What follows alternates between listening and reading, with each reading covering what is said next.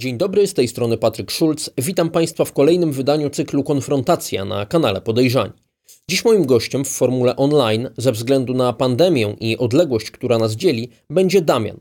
Człowiek zajmujący się niegdyś wyłudzaniem kredytów, phishingiem, czyli oszustwami internetowymi i praniem brudnych pieniędzy, między innymi z wykorzystaniem kryptowalut oraz kruszców, takich jak złoto. Witam Cię, Damian. Siema, witam. y, Z tej strony Damian. Witam Ciebie i wszystkich oglądających. Na początek powiedz coś o sobie. Ile masz lat, gdzie mieszkasz, czym się aktualnie zajmujesz? Ja mam 25 lat, aktualnie mieszkam za granicą w Niemczech. Tymczasowo zajmuję się pisaniem mojej książki, autobiografii Ja Kryminel. Y, Też można sprawdzić na Facebooku, na fanpage'u o tej samej nazwie. Zachęcam. Jak to się stało, że kilka lat temu, jeszcze jako młody chłopak, podjąłeś się wyłudzeń i prania brudnych pieniędzy? No to jest akurat dobre pytanie. Najlepiej może by odpowiedziała moja mama lub e, moja żona na to pytanie. Ale ja od małego już byłem ciężkim dzieckiem. e, Zawsze się trzymałem tam, gdzie nie powinienem się trzymać. e, Dużo widziałem, dużo słyszałem, dużo przeżyłem. Też wałki kręciłem. Taki artysta kombinator, jakby Bonus która powiedział. PDW z tej strony dla niego. Trzymajcie się wszyscy dobrze. No i no kurczę, no.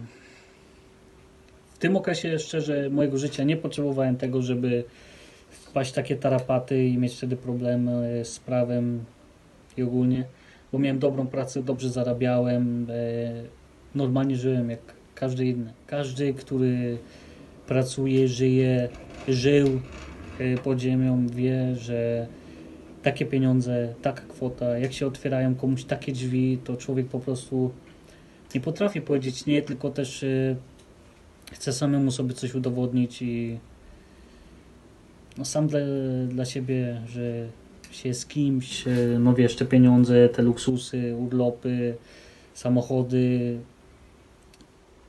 to wszystko to też y, wchodziło w tą grę, nie? że jesteś znowu na poziomie takim, z którego inni patrzą z dół na ciebie. Opowiedz proszę dokładnie, jak wyglądało takie wyłudzenie, jak typowano bank, z którego będzie się próbowało wyłudzić te pieniądze, jak i jakie fałszywe dokumenty trzeba było przygotować i co działo się dalej przy takim wyłudzeniu. Jak to działało? No powiem Ci szczerze, powiem Wam, widzą też, y, że to było, jakbyście patrzyli, to z mojej perspektywy bardzo łatwe.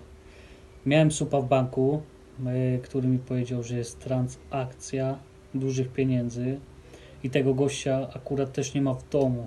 To znaczy, że trzeba było zrobić i załatwić ten meldunek, trzeba było również też załatwić y, dowód osobisty i też trzeba było załatwić jego rozliczenie z pracy. Tam się znalazło supa, tam się znalazło supa, wszystko się załatwiło. No i to było tak, że po pierwszym razie nie przesłali tych pieniędzy yy, na nasze konto wtedy, jak ta transakcja szła. Nasze mówię. no tego supa i mojego konta. A wtedy sobie wszystko jeszcze raz przemyśleliśmy i doszliśmy do tego wniosku, że jacy my głupy byliśmy. Chcieliśmy to przejść na nasze konto. W Niemczech jest tak, że oni wtedy szukają, mogą zwrócić te pieniądze. Wtedy sobie myślimy, kurde. Wpadliśmy na Estonię. Do Estonii można wysłać pieniądze i jak się chce je wrócić, to to nie działa. Załatwiłem ja wtedy, w tym momencie konto w Estonii. Musiałem się zameldować przez internet, wtedy musiałem iść na pocztę, zrobić weryfikację. No i cóż, udało się.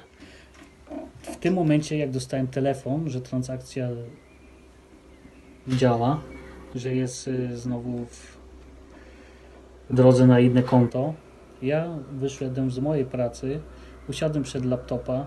Na początek musiałem przelać te pieniądze wyłudzone na konto w Estonii. O jakiego rzędu kwotach wyłudzeń i kradzieży mówimy w Twoim przypadku? Łącznie z tych wyłudzeń, które mogli mi i mieli jakieś dowody, było 120 tysięcy euro. Ile z tego zostało dla Ciebie? odciągniętych od wszystkiego, no bo trzeba też liczyć pobyty w hotelach, e, paliwo, wszystko, jeżdżenie, papierosy, inne rzeczy, które się robi, jak się ma dużo pieniędzy, to liczymy także 80 tysięcy mi wtedy w tym momencie euro zostało. Te pieniądze, aby względnie bezpiecznie z nich korzystać, trzeba jakoś zalegalizować, czyli mówiąc e, wprost, tak nieco kolokwialnie, po prostu wyprać. Współcześnie wykorzystuje się do tego choćby kryptowaluty, takie jak bitcoin czy kruszce, takie jak złoto. Czy ty też robiłeś to w ten sposób? Tak akurat e, robiłem to na Bitcoin, bo te pieniądze, które przy, jak mówiłem już przed, e, przelaliśmy do Estonii, trzeba było zmienić je, tak jak ty mówisz, zlegalizować. Nie możesz to taką kwotę wysłać na niemieckie konto. Wszędzie kamery, wszędzie podsłuchy. Potem z tych pieniędzy wykupiłem bitcoiny i wtedy musiałem szukać supa. Najlepiej znaleźć supa, żeby dostać gotówkę, to jest złoto. On chciał z tego wszystkiego jakiś procent, ten procent otrzymał, potem wypłacił gotówkę. Co spowodowało, że twoje wyłudzenia wyszły na jaw i organom ścigania udało się ustalić właśnie ciebie jako sprawcę? No szczerze Ci muszę powiedzieć, że nie tylko w Polsce jest od lat taka moda, także tutaj na zachodzie y, stop confidentom. Więcej akurat do tego tematu tymczasowo nie mogę powiedzieć, ale stop confidentom i smacznej kawusi. Z tego co wiem, na stałe mieszkasz w Niemczech i masz też e, tamtejsze obywatelstwo obok polskiego. Czy takie podwójne obywatelstwo pomaga, czy bardziej przeszkadza w popełnieniu przestępstw? Ja akurat sam to przeżyłem i dobrze mogę się wypowiedzieć na ten temat. Bardzo dobrze pomaga polskie, jak i niemieckie obywatelstwo. Nie tylko do popełnienia przestępstw, tylko też e, jak siedzisz za kratami w Polsce, możesz się dogadać, jak siedzisz w Niemczech za kratami, możesz się w Niemczech dogadać. Nie o to nie chodzi, tylko no normalnie w Niemczech nie możesz robić takich rzeczy, co w Polsce możesz zrobić, tak? W Niemczech nie załatwisz tego, co w Polsce możesz załatwić. Z jednej strony pomaga, z drugiej strony też nie, bo jak człowiek by chciał, człowiek by znał, to by też dostał w innym kraju, nie? To, co potrzebuje, ale mi akurat muszę przyznać, że to pomogło. Wystawiono za tobą europejski nakaz aresztowania i to była decyzja niemieckich służb. Co zrobiłeś, gdy dowiedziałeś się, że jesteś poszukiwany? Zmieniłeś wygląd, ukrywałeś się, zmieniłeś właśnie kraj z Niemiec na Polskę czy z Polski na Niemcy? No, jak się dowiedziałem, że już jestem poszukiwany tym europejskim e, nakazem, to powiem Ci, że w tym czasie, może to brzmi teraz trochę głupio, ale jak byłem poszukiwany, psychicznie i mentalnie lepiej się czułem, lepiej żyłem, bardziej byłem sobą niż e, teraz i przed. No i zmieniłem wygląd, no normalnie, no obciąłem włosy na krótko, nie chodziłem za bardzo po mieście. Ja się dopiero dowiedziałem, że jestem poszukiwany, jak już byłem za granicą w Polsce. Za granicą. Tutaj w Niemczech mówię, że byłem za granicą, bo byłem w ojczyźnie, tak? I też nieprzemyślane było to z mojej strony wtedy, żeby wracać do tego miasta, gdzie się urodziłem, tak? Wtedy normalnie, że wtedy tam szukają i patrzą. W końcu zatrzymano cię w Polsce w kwietniu 2019 roku, dokładnie w e, Złotowie. Pisano o tym nawet na oficjalnej stronie internetowej polskiej policji. Co działo się dalej? Zarzuty, tymczasowe aresztowanie, ekstradycja do Niemiec? Tak dokładnie zostałem wtedy zatrzymany w Złotowie przez kapusia. Jeszcze raz stop konfidentom. No tak, e, zostałem zatrzymany w Złotowie. Było tam parę, no wiecie, tam trochę MMA się działo. Nierówna walka, przegrałem na komisariacie, przyznaję się. No wtedy trzy dni siedziałem na dołku, potem wyjazd do Poznania, w Poznaniu przed sąd. Wtedy dostałem sanki w Polsce dwa tygodnie. Potem nagle, kiedy już myślałem, że będę siedział w Polsce, że odbędę swoją karę w Polsce, to dostałem wywieziony ekstradycja do Niemiec, na Słubice, na granicy siedziałem i czekałem 6 godzin na funkcjonariuszów niemieckich. Potem pod sąd w Niemczech, do sądu w Niemczech i sanki. Jak zakończyła się dla ciebie ta sprawa? Zostałeś skazany, odbywałeś karę, czy zapłaciłeś grzywnę? Jak to wygląda? Z jaką karą można się liczyć, kiedy e, popełnia się takie przestępstwa? Szczerze powiem, że nie wiedziałem e, na jaką karę mogłem liczyć, nie wiedziałem ile będę siedział, martwiłem się bardziej o moją kobietę, o moich rodziców, o moją rodzinę, co będzie z nimi, bo to też było w gazecie i w radiu i w telewizji. Bardziej mi chodziło o to, że wstyd przyniosłem rodzinie. No wtedy słyszałem pierwsze zarzuty i szczerze przyznaję, że musiałem się po prostu śmiać. Ja myślałem, że oni wiedzą wszystko, po prostu wszystko, co ja robiłem. Za dużo szczegółów teraz tutaj też nie mogę wydać e, na jaw. Ale to taka kwota to w Niemczech nie czeka mnie nic w sumie. Musiałem zapłacić grzywną, którą jeszcze nadal muszę płacić, bo musiałem zapłacić e, najpierw 15 tysięcy wpłacić jako taką e, kaucję, żeby wyjść. I teraz nadal muszę oddać resztę. Jak uważnie oglądacie odcinek, to wiecie ile pieniędzy muszę oddać.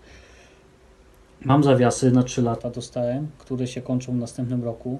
No trzeba patrzeć do przodu, mam córkę, mam żonę, rodzina.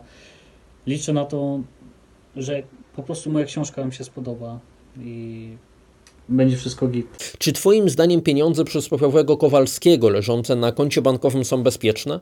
Mam na myśli zwykłego człowieka, takiego niespecjalnie podejrzliwego, ale też e, niezbyt łatwowiernego, by brać za pewnik każdy mail z e, rzekomymi propozycjami współpracy, spadkiem po wujku z Kalifornii, czy koniecznością dopłacenia kurierowi za paczkę. Ja Wam tak szczerze, z mojego punktu widzenia, Ci i Wam wszystkim muszę powiedzieć, że nie warto wierzyć wszystkiego, uważać, bo w dzisiejszych czasach jest bardzo łatwo okraść konto bankowe, online banking.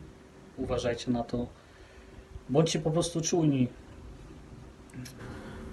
Uważajcie na siebie. Moim zdaniem pieniądze na koncie bankowym nie są yy, bezpieczne. Powiem to tak, nie są bezpieczne. Czy po tym wszystkim, co przeszedłeś i czym się zajmowałeś, masz jakieś e, przemyślenia? Czy było warto to robić, czy może jednak e, tego żałujesz z dzisiejszego punktu widzenia? Czy warto było? Teraz jestem starszy. Po tym wszystkim y, przyniosłem wstyd rodzinie, kobiecie, jej rodzinie. Nie mam się czym chwalić na pewno, ale powiem, że to, co ja przeżyłem w tym czasie z tymi pieniędzmi, to powiem, że z tej perspektywy było warto. Ale warto teraz mieć długi przez takie rzeczy, to nie wiem, no. Na pewno z punktu widzenia, jak mówiłem, urlopy, zabawy, samochody, dużo pieniędzy kieszonkowe, warto. Warto, warto, warto. Nie zachęcam nikogo do tego, tak? Nie piszcie do mnie o żadne pytania i z góry też przepraszam wszystkich y, za mój polski, ale wychowałem się od mojego za granicą. Z rodzicami tutaj przyjechaliśmy i mam nadzieję, że wszystko mogliście zrozumieć. Jak nie, to może kolega zaprosi y, po książce jeszcze raz, jak przeczytacie książkę, jak kolega przeczyta książkę, Dziękuję Ci bardzo za rozmowę. ja również dziękuję za rozmowę, dziękuję za zaproszenie.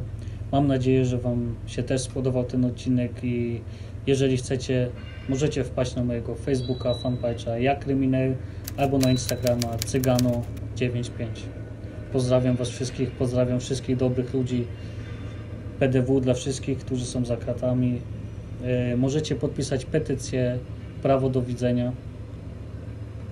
I dziękuję dla Coca Madre za koszulkę. Trzymajcie się. To wszystko w tym wydaniu cyklu Konfrontacja na kanale Podejrzani. Rozmowa jest też dostępna w formie podcastu na platformach Spotify oraz iTunes. Jeśli ten materiał Was zainteresował, możecie zasubskrybować kanał Podejrzani i kliknąć ikonę dzwonka, aby niczego nie przegapić. Jeśli chcecie, możecie też skorzystać z opcji wspierania, za co możecie otrzymać wiele nagród. Dzięki i do zobaczenia wkrótce.